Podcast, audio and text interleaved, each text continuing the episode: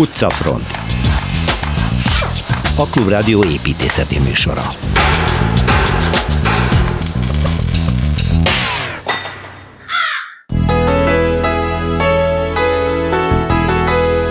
Deft, még egyszer mondom, Deft, ez még mindig egy holland város, ez is középkori csoda, mint korábban, amelyekről Szilveszter Ádám is mesélt. Sgraffito, ez egy különleges homlokzatfestési eljárás, régi technológia, ezért, mert hogy rengeteg régi épület áll elhanyagolva, nem is mindig lehet észrevenni. Pedig például ilyen a Képzőművészeti Egyetem gyönyörű épülete, csak fel kellene már újítani.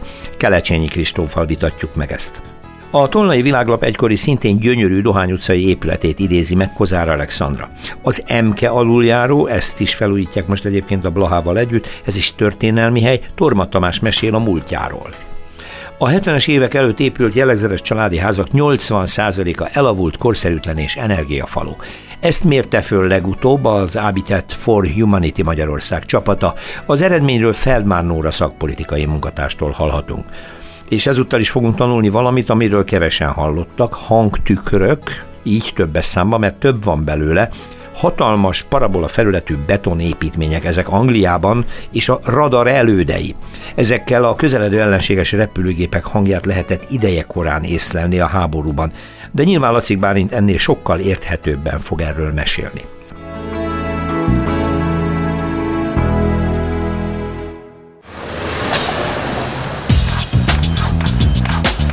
Utcafront. A Klubrádió építészeti műsora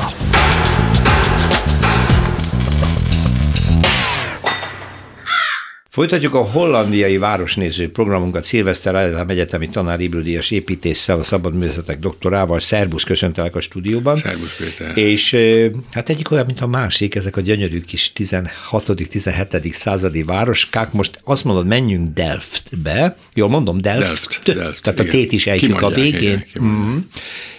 Rotterdam Hága között van ez a település, és ennek is a városmagja gondolom akkor, hogy gyönyörű középkor. Gyönyörű. Gyönyörű középkor, igaz? Hát inkább tulajdonképpen a 17. A 17? század, de a, a, a templomaik azok 1300 években. Uh-huh. És késő gótika. Szóval nagyon-nagyon szép városok ezek, és hát tündériek, mert ugye az általános kép az, hogy a, a házak majdnem százszágban víziúton megközelíthetők. Igen. Tehát, tehát minden Igen. város központja csatornákkal van ellátva, és ez azért szép ez, ez a Delft, mert nagyon szépek a hídjai, és, és fehér korlát van a rakpartok és a hidok peremén. Uh-huh. Tehát nagyon szép, szépen fásított, egy ilyen idilli dolog, és nagyon szép. Tulajdonképpen a reneszánszban is már kezdtek építeni a lakóházakat. Gótikus és később is reneszánsz a város nagy része. De úgy képzeljük el, hogy egy ilyen laguna rendszer? Vagy pedig... Hát aki volt Amsterdamban, uh-huh. az, az nagyon Akkor szép, az, az gyűrűsugaras rendszer, ez, ez négyzethálóban van szerkesztve. Valami elkerül nagyobb csatorna, de, de tulajdonképpen olyan nagyban, mint, mint Enkhuizen. Igen. Uh-huh. Csak nem vidékiesen városias. Igen, mert ez akkor mennyivel nagyobb? Enkhuizen az 18-20 hát. Hát ez, ez, ez, ez 130 fölött van. Aha, tehát akkor ez már egy komoly de, tulajdonképpen nem, azért nem tudjuk, hogy ez mi, mert ez a Randstad Holland kellős közepén van. Az, egy, az a dél-hollandiák a legsűrűbben lakott területe. Én most nem tudok pillanatnyilag egy pontos adatot, de a 90-es években négyzetkilométereként 900 ember lakott. Uh-huh. És maga Delft villamossal megközelíthető Hágából és Rotterdamból. És mondod, hogy most már még sűrűbb. Ezek összenőttek, igen. Tehát, na most azt kell tudni, a, a holland település sűrűség, az egy, az egy 1902 óta szabályozott dolog. Hogy a mezőgazdasági területek megmaradjanak, ezért egy városnak a, a, a, a külterülete azok, azok már milliméter pontosan meg vannak szabva, és törvény kell legyen. Aha. Hogy az, az Tehát ott egy kutyaolat se lehet építeni. Akkor. Nem, azt vedd úgy, hogy zöld fű van legal a tehén, és mellette piros téglás ház, már rögtön a város. Igen? Igen, nincs, nincs ilyen, ilyen eldobott Tehát nincs parlagon, meg, meg, meg, parlagon hagyott meg terület? nincs. Nincs, aha. Abszolút, gondozott, minden nagy kertbe járna. Fantasztikus. Ha most Delftnek, ha bemegyünk, és busszal be lehet menni a várost kellős közepére, és az új templomát meg lehet állni. Az új templom mit jelent? Az új templom késő gótikus, tehát 1383 és 1476 ja, azért új. Között. Az, az, ez az új, mert van, egy, van az Aude Kerk, az, az egy régebbi. Ah. Na most ez egy, ez egy érdekes pozícióban levő templom, mert egy óriási nagy téglalap, lapos téglalap alakú, tehát keskeny és hosszú téglalap alakú téren áll az egyik végén, ez a, ez a markt, tehát a, a piactér, a másik oldalon vele szembe pedig a városháza. És a, a, a busszal, amivel szoktunk menni csoporttal, mindig ott tud megállni a templom mellett. Uh-huh. Ott tudunk kiszállni, és mindjárt kellős közepén vagyunk. És ez egy tündéri világ, mert a két oldalon földszintes házak vannak, egyik szebb, mint a másik, finomat szerkesztett, és végig mind üzletek, mert ezek a piac, ugye, amit én nem láttam vasárnap, hogy itt kirakodó-e, de ezek az üzletek folyamatosan működnek. A városháza, az meg egy nagyon szép, 1300-ban építették, teljesen átépítették a reneszánba. Egy nagyon jó zömök, hatalmas tornyokkal. Ennek a templomnak, például említettem, egyetlen egy középső templom van a, kapu alatt, kapu fölött. Tornya. Igen. Egy tornya van. Tehát ide érkezni, és, és itt mászkálni, ez, ez már egy olyan dolog, hogy ilyet Hollandiában nem lehet máshol látni. Uh-huh. Egy ilyen nagyon összeszerkesztett világot. És az ember elindul kelet felé, mondjuk a templom felül, és a, a tér közepén kifordul balra. Igen akkor, akkor látja azt, azt a finom laguna rendszert, ahogy te mondtad, vagy, vagy csatorna, csatorna rendszer. hálózatot, uh-huh. aminek ha, ha az ember egy, egy, egy sarkot megy, és visszafordul, akkor egy betemett egy csatorna, ez a burgvál, úgy hívják, és ott egy gyönyörű fa- fasorban megy tovább, ott mindig van valami. Ott állandóan lehet street foodot élvezni, de kirakodó módon. Ott mindig van valami rendezvény, zenészek vannak, ez nagyon klassz. Hmm. Az ember megy tovább, akkor megérkezik egy, egy templomnak a bejáratához, aminek a, a szentélye fordulói meg kelet felé van az a, a, a, és majdnem összeér az, az új templommal, uh-huh. tehát a, a, a Márk is kifut, és az ember tovább megy, akkor utána egy nagyon szép négyzet alakú tére ér, ez volt a, a marhavásár helye. Ah. Tehát most, most télen korcsolyapálya van rajta, nyáron pedig mindenféle dolog. Körben mind, mind vendéglők. Tehát oda, oda érdemes megpélni a végén, mikor a buszra vár. Az az érdekes visszatérve a Márkra, hogy azt mondod, hogy földszintes házak ezek, földszintes és végigüzletek, tehát Úgy nem is lakják? De hát lakják. Hát, hátsó frontokat? De, hát tetőtérbe építés. Ja, tetőtér. Ez, ez olyan, mint, mint, mint a, a, az Amsterdambi hmm. eset, bár azok, azok, azok kétszintes. Igen, azt én mondom, hogy ez földszintes, és a tetőtérben igen, a lakás, az alul az üzlet. Alul az üzlet, igen. Mhm, ez a rendszere.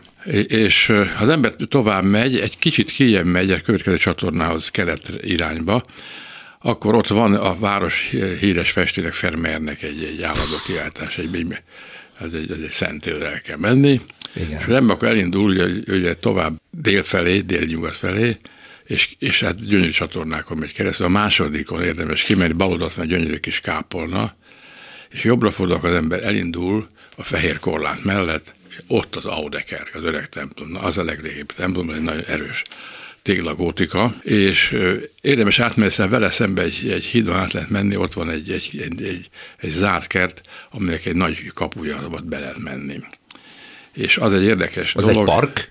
Ez, ez, nem, ez nem park, hanem, hanem, hanem ez a Prinsenhof. Uh-huh. Tehát hercegi, her, hercegi udvar. Udvar. Na azt kell tudni, hogy a történet érdekes Delfnek, mert abban a pillanatban, amikor itt a, a protestáns mozgalom egy elég, elég határozott fellépéssel, a képrombolással 1566-ban felizgatta a, a, a, a német-római császárságot, ugye, ami akkor Habsburg volt és, és spanyol Habsburg volt. Ötödik Károly, ugye, mint tudjuk, az Delftben, vagy Gentben született. Gent, igen. És, és ő, ő, ő, ő harcolt ugyan a pápa oldalán a protestánsok ellen, de egy, egy nagyon, nagyon megengedő és egy értékes ember volt. És akkoriban ez a, ez a kapcsolat úgy zajlott, hogy a, hogy a, a holland arisztokráciával egy nagyon tartós kapcsolat építette ki. Amikor ő, ő meghalt, öt a fia, másik Fülöp, az már egy keményebb fiú volt, de ő nem foglalkozott német a földem, hanem a hugának adta, Margit Pármai herceg, aki az összes herceggel és gróffal Hollandal nagyon jobban volt. És köztük volt első orániai Vilmos, aki, aki egy nagyon fontos ember, és a Szabadságháznak az egyik, egyik szervezője volt, aki 1972-ben Devbe tette a székhelyét. Aha. És itt is ölték meg. Mert ez aztán ez, ez, a, ez a barátságos viszony megszűnt olyannyira, hogy a másik Fülöp engedte az inkvizíciót és Alba herceget. És ez, ez odáig jutott, ha, ha őt nem öli meg egy orgyilkos Delftbe, ott is temették el, az új templomban van, akkor, akkor úgy járt volna, mint Horn és Egmont grófok akiket lefejeztek Igen. Brüsszelbe. Mindez tehát a Prinzhofból a indultunk ki. Igen, az most, most egy múzeum. Hercegi, és ez egy múzeum. Ez egy múzeum, igen. Akkor mindezt ott igen. valamit lehet is Az látni. ember akkor átmegy és indul visszafelé, tehát az elkező irányba mentünk a, az Audekerk felé, On, onnan eljutunk egy, egy, egy fontos épületet, ami a, a, a tartományi székhelye volt, tanács székhelye volt, amit egyébként 1649-ben már múltkor említettem, átvette az, az a mérnök társaság, egy mérnöki hivatal, aki a talajvízszintet állította be már akkor. És ő, ők ugye, miután Deft is tagja volt a Holland Kreditei Társaságnak, egyik nevezetes tagja volt, ezért ez, ez a mérnöki stáb ez dolgozott minden vizes ügyben. Hogy Igen. lehet jobban hajózni kifelé, Igen. meg befelé. Némi mert... tapasztalatot szereztek Igen. a természettel való együttélés és Még, még egy dolgot elmondanék, amikor az ember, van, ez egy egyetemi város 1863 óta, és az ember kimegy délfelé, akkor, akkor elkezdek erre a kampuszra, aminek a végén, a város felé végén két épületet meg kell említeni. Az egyik az auditorium, amit, amit Jakob Bakema tervezte, ez, ez egy ez egy ikonikus épület, olyan, mint egy nagy ősállat, lábakon áll, és, és nagy kiterjedésű csőrés konzolai vannak. Erőteljes száz, mindenki ismeri, aki, aki a modernet ismeri. És vele szembe pedig van egy, egy nagyon gyönyörű könyvtár, igen. Azt, azt egy Meccano nevű cég csinálta, vagy egy fiatal építészhölgy a tulajdonos, és ez egy, ez egy olyan gyönyörűséges hengerbe szerkesztett könyvtár, a falakon körbe-körbe Igen. és lépcsőkön lesz. Mikor épült? 2010-ben. Uh-huh, mhm, tehát ez a két modern épület. És, és az érdekes, mert egy, egy domba van elrejtve, és ennek a, ennek a centrális térnek a tetején van egy nagy kupola, ami hosszú süvegbe végzik, és gyűjti a napot. Tehát az ember bemegy, akkor természetes fény van, de nagyon szépen van eloszlatva benne. Hú, és, na akkor ide menjünk, mert ez már és, és nagyon zöld, izgalmas zöld lehet. néznek a bakem a ősállatra, és ott napoznak a gyerekek. Delft, Delft. ősi város és két modern épülettel fejezte be Szilveszter Ádám. Köszönöm szépen, szervusz! Szervusz! Budapesti séta. Sokszor egy épület szépségét sajnos csak nagyon-nagyon hosszas vizsgálódás után lehet megállapítani Budapesten, mert nagyon sok még a nem helyreállított, nem rekonstruált, elhanyagolt, pedig hát valamikor jelentős épület, ilyen most az, amiről Kelecsényi Kristóf építész történész fog nekünk beszélni. Szervusz Kristóf. Szervusz. Az Izabella Andrási utca sarok, hogyha ezt kimondom, talán sokuknak eszükbe jut, hogy ez a képzőművészeti egyetem egyik épülete, talán a főépülete, és közel a Kodály körönd, ahol szintén van néhány olyan épület, ahol a homlokzat ugyanezzel a díszítési formával készült. Hogy is hívják ezt, Kristóf? Kérlek szépen ez a Scraffitto Scraffitto, aha. Ez ugye egy olaszból jövő kifejezés, és tulajdonképpen azt akarja, nagyon izgalmas képalkotási eljárás, hogy ilyen hivatalosan mondjam, hogy a, a, a, amikor készítik a homlokzatot, akkor egymás fölé különféle színű, nagyon vékony vakolati rétegeket visznek föl. És aztán a két maga az úgy készül el, hogy ezeket a rétegeket elkezdik visszakaparni a, a mintának megfelelően. A képet, uh-huh. a mhm. mintának megfelelően, és akkor ugye, ahogy mondjuk a legfelül egy fekete réteg van, ahogy abba bele uh, kaparnak, úgy mondjuk előjön egy sárga, uh-huh. és akkor aztán, ha még mélyebbre kaparnak, akkor esetleg egy piros. Általában ezek egyébként kétszínűek szoktak lenni, uh, de ugye például itt ebben az esetben is egy nagyon dekoratív, több, több színnel, tehát azt hiszem három vagy négy alapszínnel játszó uh, szkrafitóról van szó. Ugye az épületnek az Andrási útra néző homlokzatát borítja ez a díszítés, és ez azért Budapesten elég, elég ritka. Igen. De hát nagyon szép épület, éppen keseregtem, mert a minap az Izabella utca sarkán átsorogtam, vártam a trollibuszra, és láttam, hogy milyen borzalmasan el van pusztulva ez az épület. Ez egy jobb sorsra érdemes ház, de hát nagyon-nagyon csak. Ki építette, mikor? Kérlek szépen, eh, ez azon kevés budapesti középületek közé tartozik, amelyek eredeti ö, funkciójában működnek. Tehát Aha. ugye a, az országos mintarajz tanoda ö, számára épült, ami lényegében ugye a Képzőművészeti Egyetemnek a, az elődintéz, egyik elődintézményét uh-huh. jelenti. Országos mintarajz tanoda? Országos ez volt a neve? Minta, Magyar Királyi Országos Mintarajz tanoda, így szépen egész hosszan. Son, és 1871-ben, tehát a, ha jól tudom, akkor lényegében az, az intézmény alapításával egy időben építik meg ezt az épületet. Rauscher Alajos nevű építész, akiről hát keveset, keveset hallhattak eddig itt a hallgatók, ez az első épületet talán ezzel foglalkozunk. Nem is egy olyan óriási életművel rendelkező építész, ő a, a mintarajz tanodában tanít, tanított, oktatott, és tehát hogy gyakorlatilag saját házon belül kérték föl őt, hogy ezt tervezze meg ezt az épületet, és ő egy alapvetően német iskolázottságú építész volt, sőt, ha jól tudom, akkor Németországban, vagy hát hogy a korabeli német földeken, ugye Németország akkor még nem volt, született a 19. század közepén, és hát aztán ő hosszasan a korszaknak megfelelően olaszországi, itáliai tanulmányutakat tett, és ott tanulmányozta az olasz reneszánsznak és az egyéb időszakoknak az építészetét, és hát ez a, nagyon meg is látszik ezen, a, ezen az épületen magán. Ez a, a graffitó díszítés nagyon szép alakokat ábrázol, tehát nagyon aprólékos munka lehetett bizony, ezeket megcsinálni.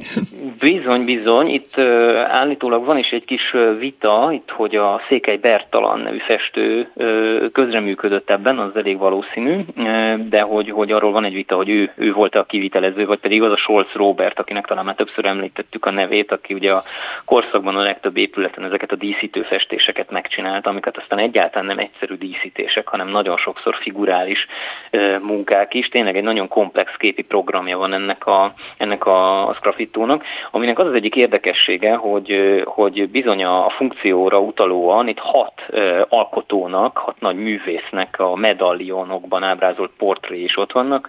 Sorrendben így balról jobbra haladva Tiziano, Düller, Leonardo, Kupecki, Michelangelo és Raffaello, és ugye föltelted azt a kérdést, hogy de ki az a Kupecki? Igen, feltenném, mert szépen, nekem ez idegenül hangzott. Kupecki János, vagy Ján Kupecki egy csehszármazású magyarországi barokk festő. Hm. Kevéssé ismert a neve, de egyébként, hogyha a hallgatók rákeresnek az interneten, vagy utána néznek könyvekben, akkor azért látszik, hogy ő nem, nem volt egy másod-harmadvonalas mester.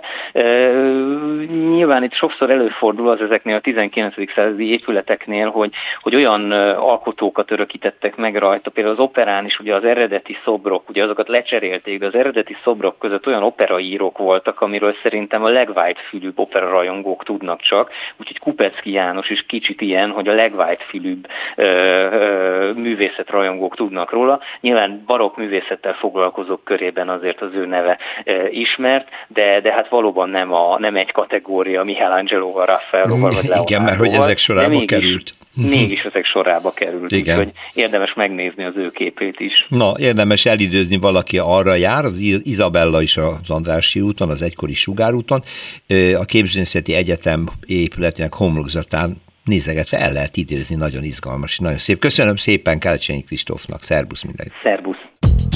Perspektíva. 55 éves az MK, szépen megöregedett, éppen ideje, hogy újjászüles, hát hiszen az egész Blahalüza teret építik.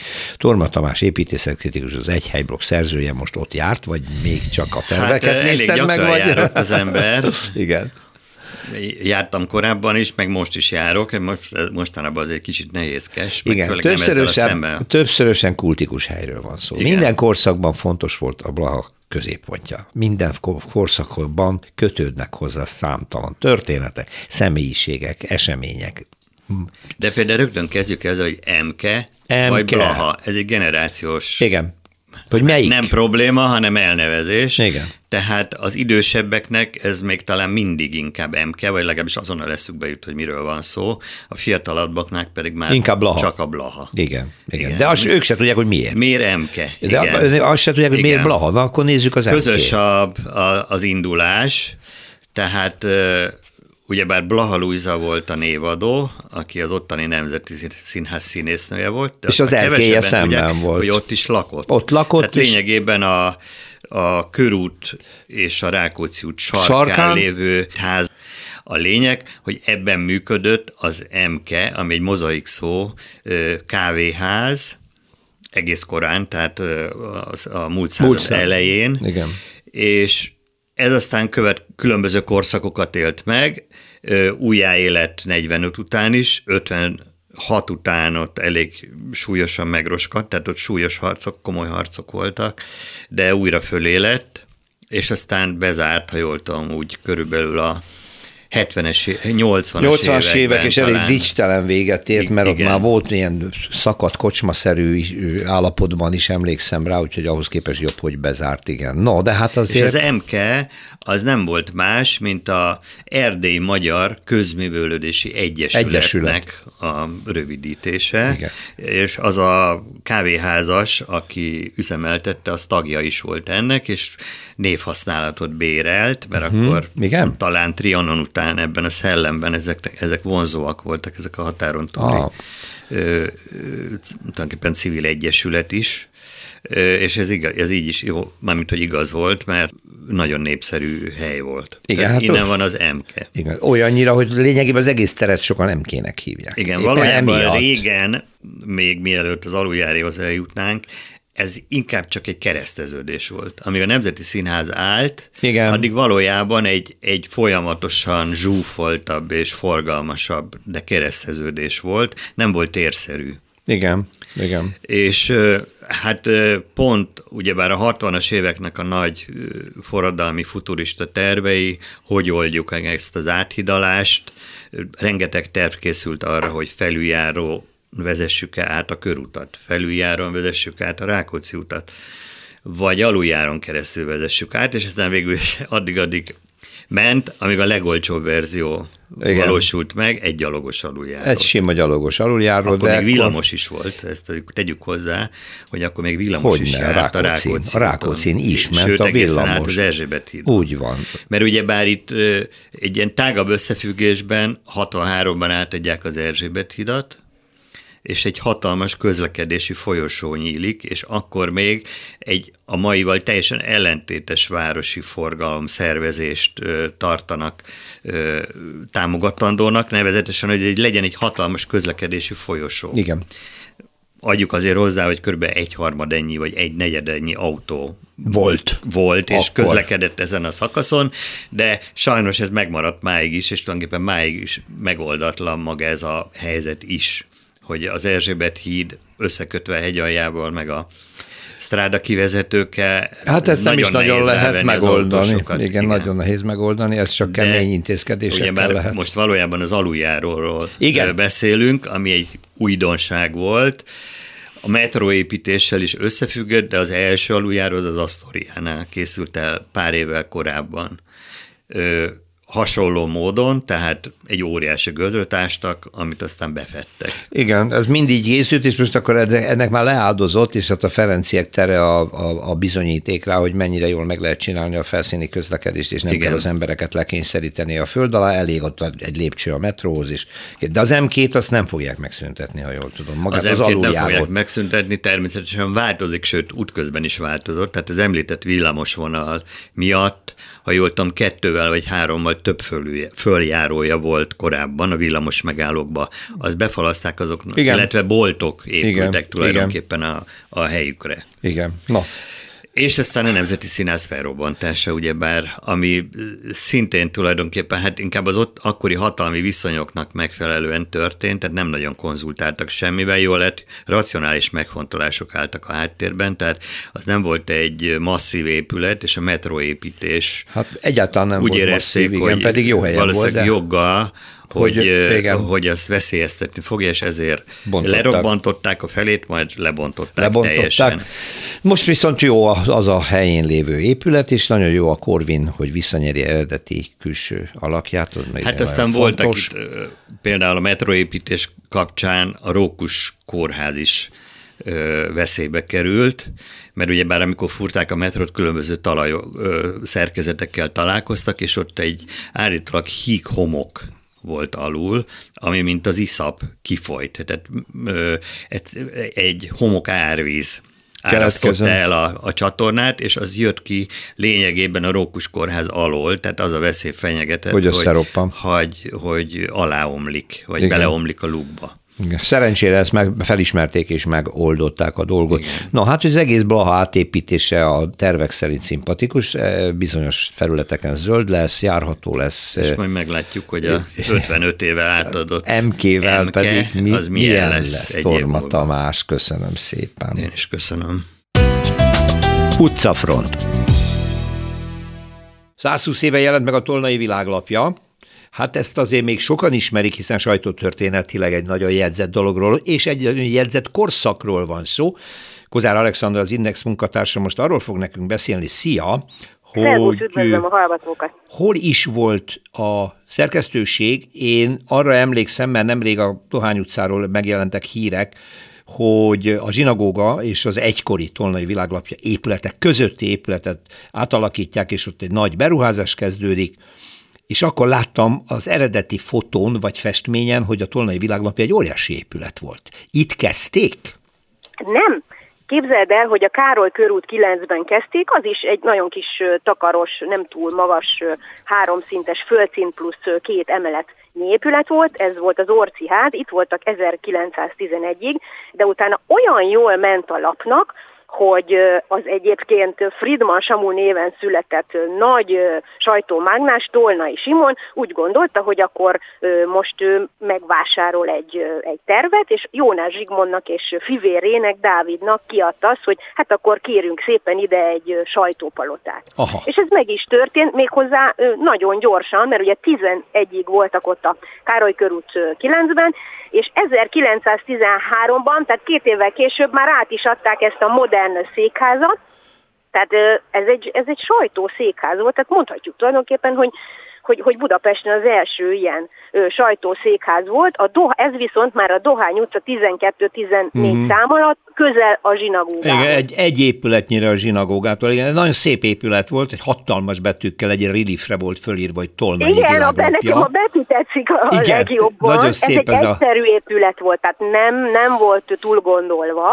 nem volt túl gondolva, modern volt a korban, viszont érdekes, hogy a két szárny között volt egy szobor, ez volt egy, egy Hungária szobor, a magyarok istennője, amit a felesége arcáról terveztetett, tehát azt idézi föl, ez Mester Jenő szobrásznak volt az alkotása, tehát tulajdonképpen ami, ami így ebben a modern öt szintes épületben így, így kiemelkedik, az ez a két szárnyat összekötő szobor, de azért említsük meg itt, mert itt tulajdonképpen nem az épület a lényeges, hanem az, hogy mi volt ez a tolnai világlapja. Tehát ez egy, ez egy politikai, társasági, bűnügyi, tudományos ismeretterjesztő és irodalmi írásokat közlő lap volt, nem kisebb nevekkel, mint Jókai, Heltai Jenő, Brody vagy Krúdi. Tehát ö, mindenki írt bele, aki számított, és, és, és nem volt és, drága a lap. Igen, és kiadott évkönyvet ami nagyon fontos. könyvet és lexikont is, és nem volt drága a lap, így eljutott tulajdonképpen a tömegekhez. Tehát irgalmatlanul népszerű volt. Képzeljünk el egy olyan kiadó vállalatot, amelyik nem csak ezt a lapot adja ki, hanem könyveket, lexikont, és ennek megfelelően az épület is ö, ezt, a, ezt sok az impozánsságot, ezt a sok funkciót, igen, igen.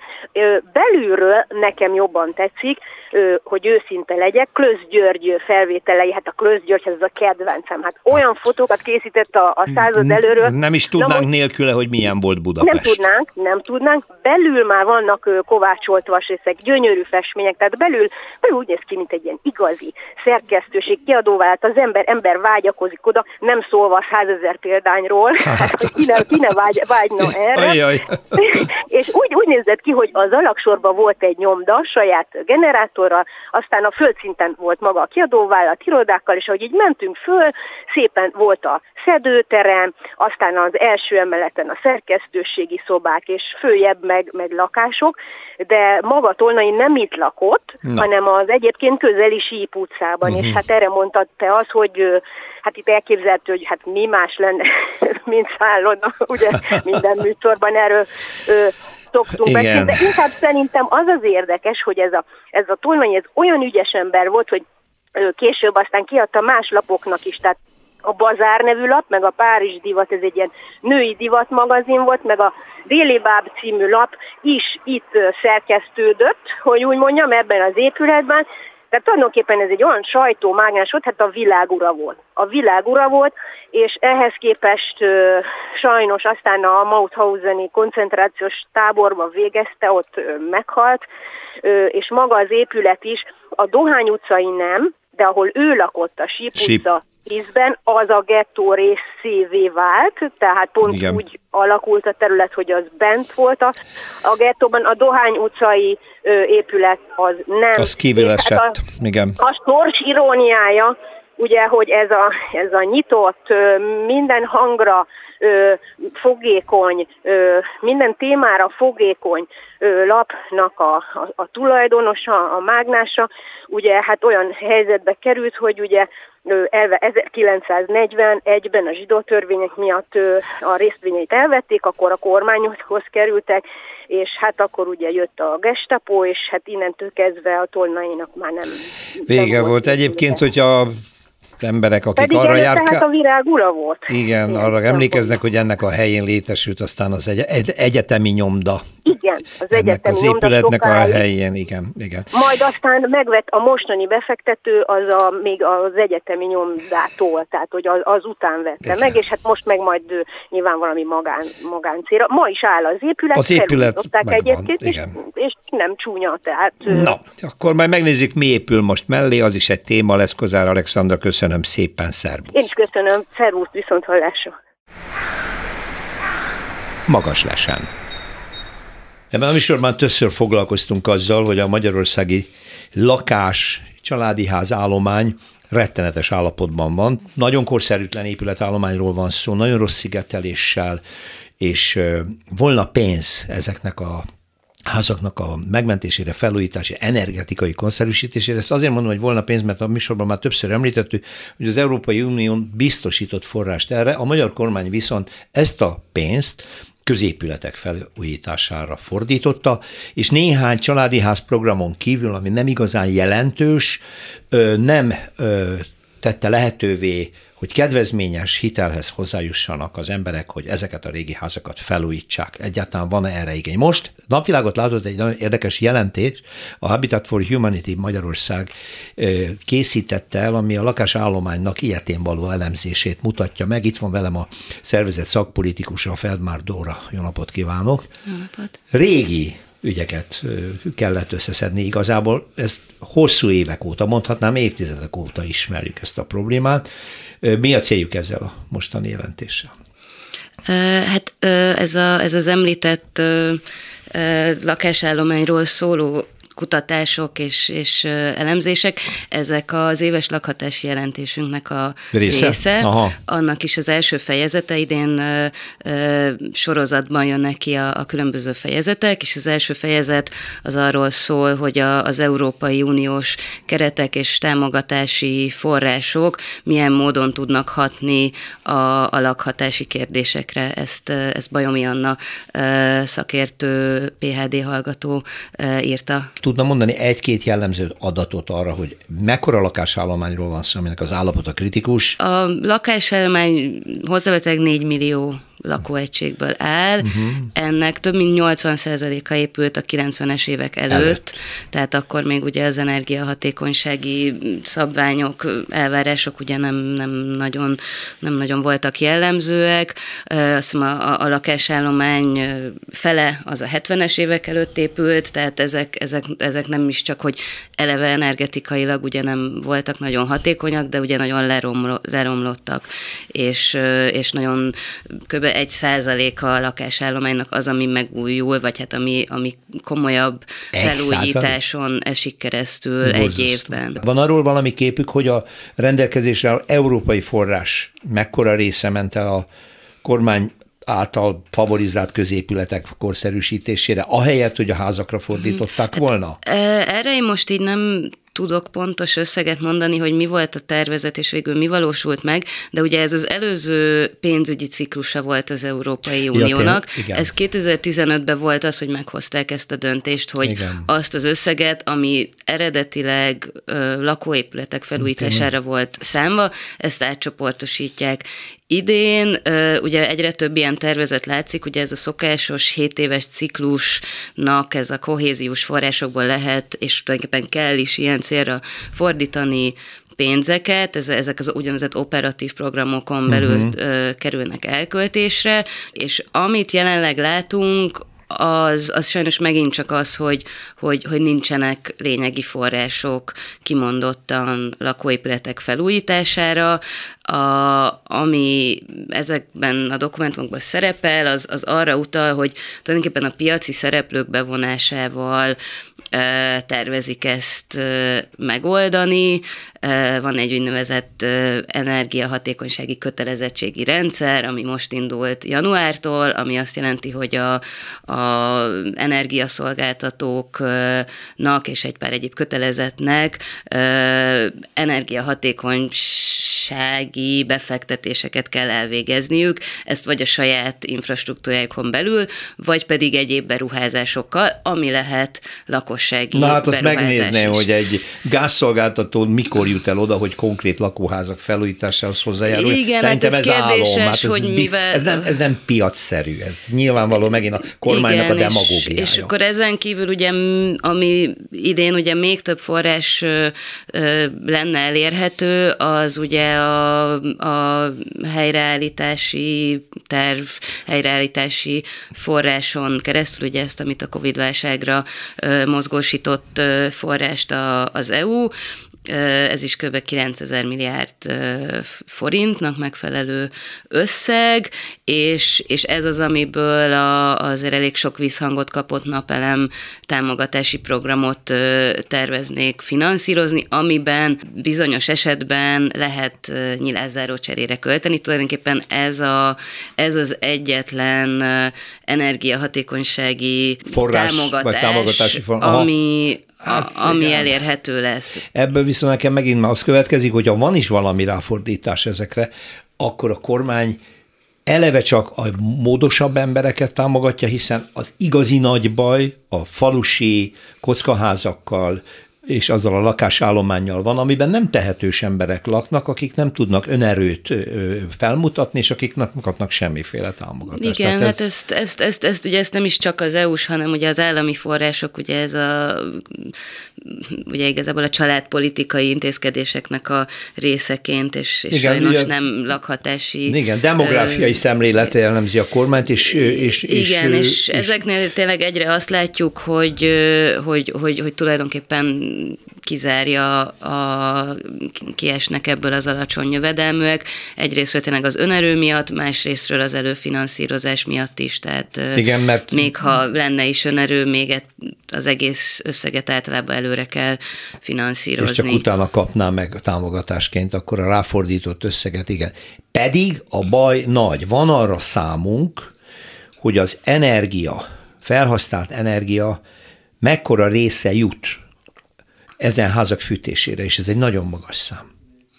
Tehát a, az épületállomány fenntartásának energia szükségletének 80%-át ezek a házak emésztik fel. Magyarul, ha ezeket korszerűsítenek, nagyon jelentős energiaforrás megtakarítást lehet lenni, mint földgázból, mint egyéb fűtőanyagból. Hát egyrésztről energiaforrást is, és azért, amit nagyon fontos még kiemelni, hogy ugye az emberek lakóhelye, ugye sokkal otthona, sokkal komfortosabb hát. és egészségesebb lenne. Ugye ezért itt van az is, hogy nagyon sokan eleve nagyon kevés energiát használnak fel, de az nem azt jelenti, hogy, hogy nem kéne rajtuk segíteni. Ugye itt bejön azért a fatüzelésnek is a, a, a problematikája, a, ami, a, ami ugye nagy légszennyezéssel jár, ezen is nagyon sokat lehet segíteni, és, és tényleg egyszerűen az, hogy, hogy a 21. században százezres nagyságrendű háztartásoknak az otthonában nincs folyóvíz vagy, vagy fürdőszoba, az, az tényleg tarthatatlan, és, és, és ezzel párhuzamosan pedig milliós nagyságrendi pénzek mennek jó módú családok lakhatásának a további javítására. Foglalkoznak maguk a bérlakás építés hiányosságaival, hogy az sem működik Magyarországon, mert ugye komplexen nézik a lakhatási körülményeket? Hát, te, te, természetesen, tehát nagyon fontos eleme a, a lakhatási szegénység, a lakhatási gondok ö, csökkentésének az, hogy legyen egy, egy, egy, egy, egy stabil ö, bérlakásrendszer. Ez ugye, ez ugye Magyarországon eleve kevesebb, mint 3% a lakos, lakásállománynak bérlak, szociális bérlakás, vagy hát önkormányzati tulajdonú lakás, ennek csak egy része az, ami, ami, ami szociális alapon van kiadva. Ezek még az átlag lakásállománynál is sokkal rosszabb állapotban vannak, ez elmondható, és, és nagyon-nagyon kevés az új, új építések száma, tehát ez, ez egy-egy tulajdonképpen progresszív önkormányzaton múlik, hogy, hogy, hogy belefog ilyenre, ilyenbe, és, és, és óriási forrásokat emésztene fel az, hogy, hogy, hogy a meglévő állományt felújítsák. A 13. kerületben Budapesten valamit tudnak, mert ők tudnak bérlakást építeni, sőt, nagyon korszerű épületeket nulla kibocsátású épületet is tudnak, bebizonyították, és még piaci tényezők is részt vesznek benne. Tehát a modell megvan, hogy a bérlakás építés ne egy olyan mumus legyen az önkormányzatok számára, úristen, ezt nekünk egy az egybe ki kell fizetni, finanszírozni kell, mert lehet félig meddig piaci alapon is működtetni, de ez a modell nem terjed el Magyarországon. Ennek mi az oka? Vannak ugye a, a, szociális lakásügynökség, amit, aminek a modelljével több civil szervezet is foglalkozik, de, de most, ha jól tudom, már fővárosi szinten is ennek lesz egy ilyen, tulajdonképpen egy ilyen pilot programja, tehát ez el fog kezdeni, ez egy ilyen, tehát egy olyan modell, ahol tulajdonképpen már létező magántulajdonú lakásokat is be lehet vonni a, a, a bérlakásrendszerbe, tehát ezzel tulajdonképpen átugorva azt, hogy nem is kell új, Aha, új lakásokat sokat bevonni bérlakási Igen, projektbe. ugye, tehát hogy, hogy, hogy nagyon sok üres lakás van Magyarországon, Igen, sok önkormányzati sok. üres lakás is van, de ezeknek az önkormányzati lakások elsősorban azért üresek, mert, mert annyira rossz Le állapotban vannak, viszont nagyon sok más ok miatt magánemberek nem adják ki a lakásukat, ami valamiért ott van, lehet, hogy az is, azt is fel kéne újítani, mielőtt kiadják, külföldön élnek, nem akarják ennek az egész dolognak a kockázatát, kockázatát, hogy kiadják, milyen bérlők kerülnek be, és, és erre tulajdonképpen, mint egy ilyen köztes ügynökségként be tudnak jönni civil és önkormányzati szereplők, akik összekötik a, a lakástulajdonosokat, a rászoruló És akkor ez az egy ilyen köztes szervezet garanciát vállal arra, hogy a tulajdonosnak nem kell férnie, nem fogják kirabolni a lakást, nem fogják Igen, elvenni. az állapota a lakásnak megmarad, Igen. sőt, akár fel is, a, a Ugye, mindig attól félnek a, az a tulajdonos, hogy valaki beköltözik, rendes szerződéssel, de ha nem akar kimenni, nem lehet kitenni, ott marad a nyakán, és akkor ennek a jogi hátterét segítségét biztosítaná egy ilyen Igen, szervezet. igen, és egy non-profit szervezet van Tehát ez ennek már készül köz... ezek szerint a fővárosban? Ö, igen, igen, igen, ha jól tudom, ez, ez már elég elé, előre haladott. Nagyon jó hír. Igen. Örülök, hogy jó hírrel érkezett. Felmár Nóra, a Habitat for Humanity Magyarország szakpolitikusa volt a vendégem. Hát további sok sikert, köszönöm szépen, hogy itt volt. Én is köszönöm. Utcafront ne emlékezni gyerekkorában arról, hogy az első telefont hogyan csinálta meg. Két bagarolos dobozt összekötöttünk madzaggal, és a dobozba zsírpapírt feszítettünk, mikor mielőtt lecsuktuk, és akkor ez volt a membrán, és akkor beszélt az egyik, a másik a füléhez szorította, és lám lehet hallani, az ember a hanggal állandóan kísérletezik. Na, de aztán az is egy legenda volt, amikor apám mindig azt mesélte, hogy a második világháború egyik nagy fordulata az volt, hogy az angolok feltalálták a radart, mert ez egy nagyon fontos dolog volt, onnantól kezdve a német gépek már nem tudtak olyan gyorsan megérkezni, hogy ne észlelték volna őket. Erre most azt hittem, hogy ez, ez tényleg egy nagy fordulat volt, de kiderült Lacik Bálint újabb kutatásából, mérnök szakértőnk itt van a vonalban, Szerbusz Bálint, Szerbusz, jó napot hogy a radar előtt már az angolok felfedeztek valami olyan szerkentyűt, amivel a repülők közelettét észlelték?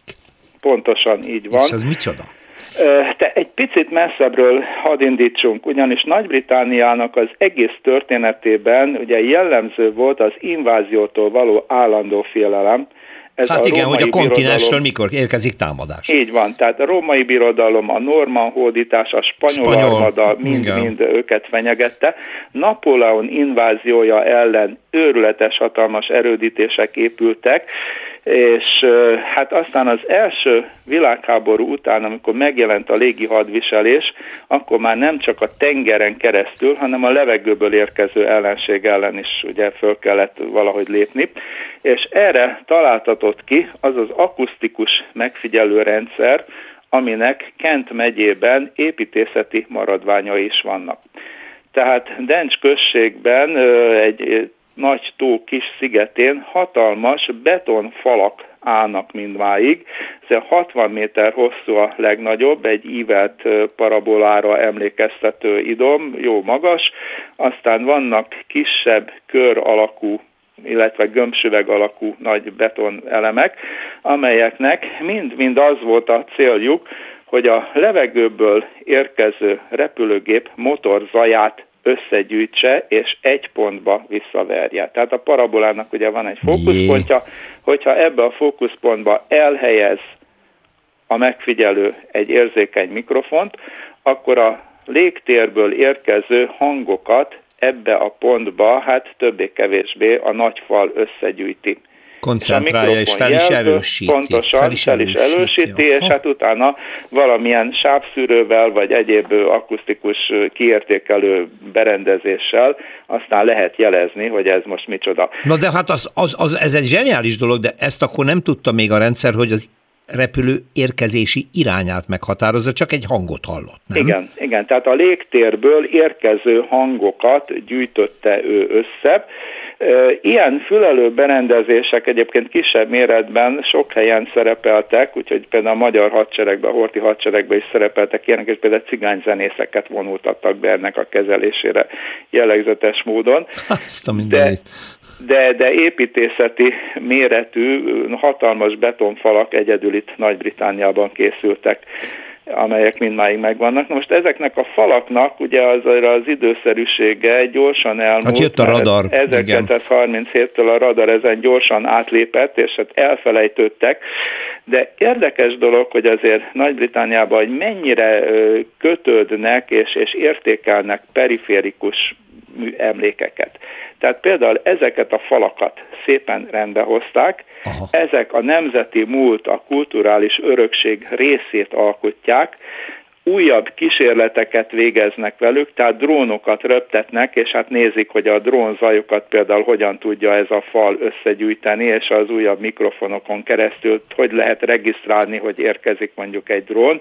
Zenekarok, beatzenekarok is felhasználják felvételekhez, ugye, mint egy sajátos akusztikai érdekességet, és ami nekem legjobban tetszett, hogy ennek Pelmersben egy másolatát is elkészítették valamikor a 2000-es évek elején, egy kis hangtükröt, amely egy csatorna egyik oldalán áll. A csatornán átível egy 23 méter hosszú gyaloghíd, és hogyha valaki megáll a túlsó parton, a gyaloghíd főjénél, elkezd halkan beszélni, a társa, aki már átment a hídon, ennek a visszaverő beton tükörnek a segítségvel pontosan jól hallja a nagyon halkan elmondott szöveget. Jaj, de jó. Majdnem visszajutottunk a bagarolos doboz élményéhez. Igen, de ez annyival csak ez a levegőben. hogy ehhez madzag se kell. Ehhez nem kell madzag, igen. Hát mégiscsak a digitális korba érünk, vagy mi a csuda, nem? Igen.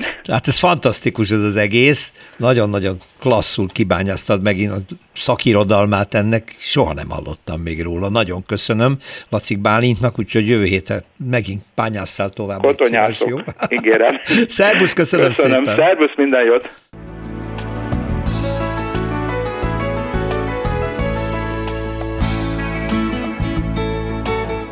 Köszönjük a figyelmüket, az utcafrontot hallották, a műsort Árva Brigitta szerkesztette és Rózsa Péter vezette. Egy hét múlva várjuk Önöket.